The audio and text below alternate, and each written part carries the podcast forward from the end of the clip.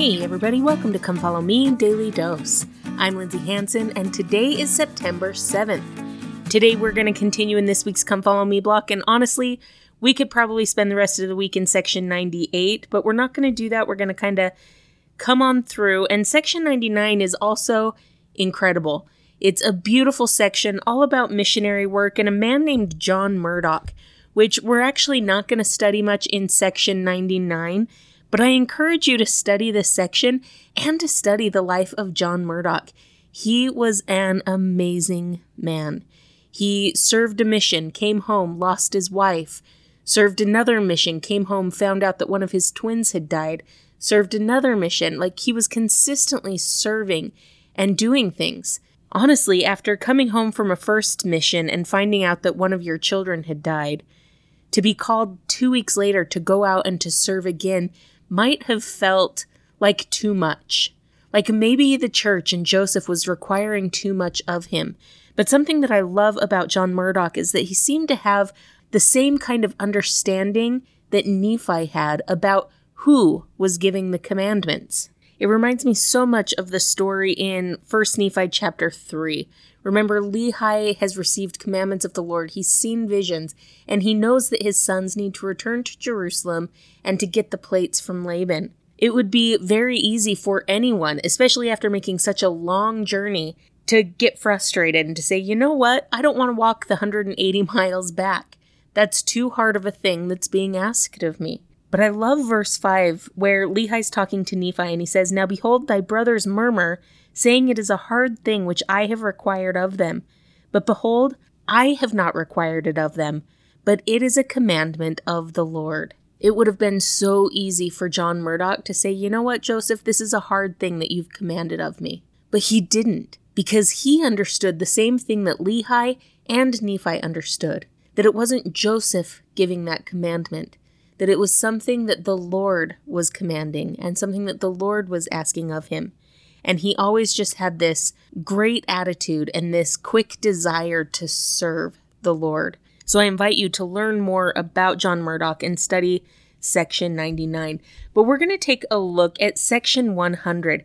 In this section, the Lord is now calling Joseph and Sidney Rigdon to go out and to preach a little bit. And they had the same concern that I think a lot of missionaries do and a lot of people who have to leave their families do.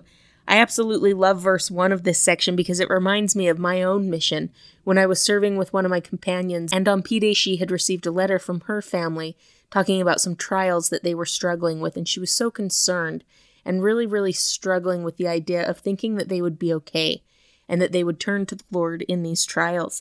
And as she was struggling with that, I turned to my scriptures, and this was the verse that I saw. It says, Verily, thus saith the Lord unto you, my friends, Sidney and Joseph, your families are well. They are in mine hands, and I will do with them as seemeth me good, for in me there is all power. And it was just such a great reminder that we could focus on what we needed to focus on because the Lord had made a promise that all was in his hands that he, the only one who actually had power to do anything about this situation, was the one who was with them and blessing them. So Joseph and Sidney are given this reassurance that their families will be okay. And then in verse 4 it says, Therefore, I, the Lord, have suffered you to come unto this place, for thus it was expedient in me for the salvation of souls.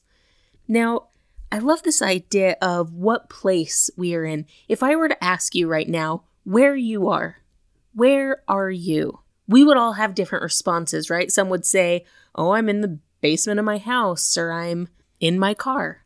There are many different answers to that, but let's go a little bit deeper. Where are you right now in your life? What place are you in? Some people are in really great places, other people are in dark places and are struggling. We're all in a different place.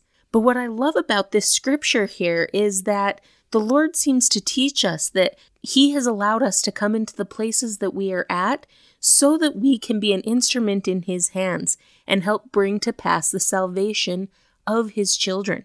It reminds me of the story of Esther in the Old Testament. If you'll remember, the king of Persia chose a Jewish girl named Esther to be his new queen. Esther's cousin and her guardian's name was Mordecai, and he offended one of the king's right hand men named Haman because he didn't want to bow to him. Haman then received permission from the king to destroy all of the Jews in the kingdom. Esther fasted with the Jews, and they were trying to figure out what to do. And Mordecai came to Esther, and he said to her, Who knoweth whether thou art come to the kingdom for such a time as this? And he convinced Esther to go to the king and to plead for the life of the Jews, and to expose Haman. Now I love Mordecai's question Who knoweth whether thou art come into the kingdom for such a time as this? Now I go back to my original question Where are you right now? What place are you in? If things are going really good for you, if your testimony is really strong, maybe you have come to this place, this good place, for such a time as this, so that you could be an instrument in the salvation of many souls. Perhaps you're struggling a little bit right now, but who knows? Maybe you have come into this place for such a time as this, so that you could stand as a testimony of those who struggle and those who still turn to God. No matter where we are, I believe that it can be said of us, like it said of Joseph and Sidney here in verse 4, that the Lord has suffered you to come to this place, no matter what it is, for thus it was expedient in me for the salvation of souls. Perhaps we are where we are, whether that's physically where we live for the purpose of saving souls and for blessing other people, or whether that's more metaphorically where we're at. But either way, we can use that place to reach out and to bless and to help save our Heavenly Father's children. It's my testimony that wherever we are, whether physically or whether emotionally, wherever we are, our Father in heaven can use us in His great work.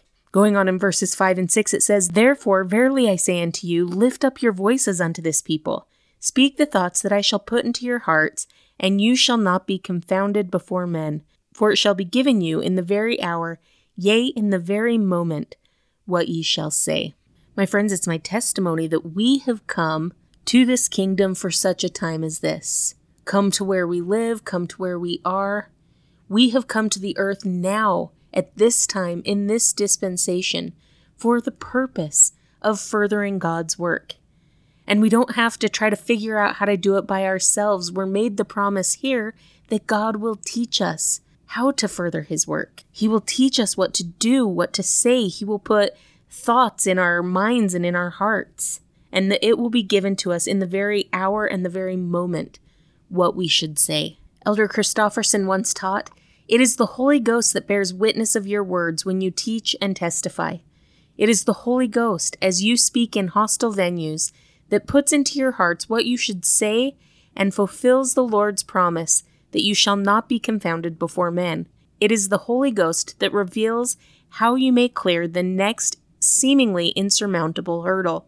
It is by the Holy Ghost in you that others may feel the pure love of Christ and receive strength to press forward. It is also the Holy Ghost, in his character is the Holy Spirit of promise, that confirms the validity and efficacy of your covenants and seals God's promises upon you. My friends, I love the promise here that it will be given to us in the very hour and the very moment what we should say and what we should do. Oftentimes, I feel like I try to plan everything out ahead of time I try to know exactly what I'm going to say, exactly what I'm going to do before I even take the steps forward to begin doing it. But that's not the promise. The promise is is that as we have faith in our Father in heaven and faith in the Spirit and take those first steps ahead, then the Holy Ghost can testify to our minds and hearts what we should say and what we should do. My friends, I testify that no matter where we are, no matter what place we have come into, that perhaps we have come to that place for such a time as this, so that we could truly reach out and be a hand in the salvation of our brothers and sisters. Thank you so much for listening today. If you're enjoying this podcast, make sure to follow us on social media, subscribe, like, comment, or share. This has been Come Follow Me Daily Dose, and I'm Lindsay Hanson.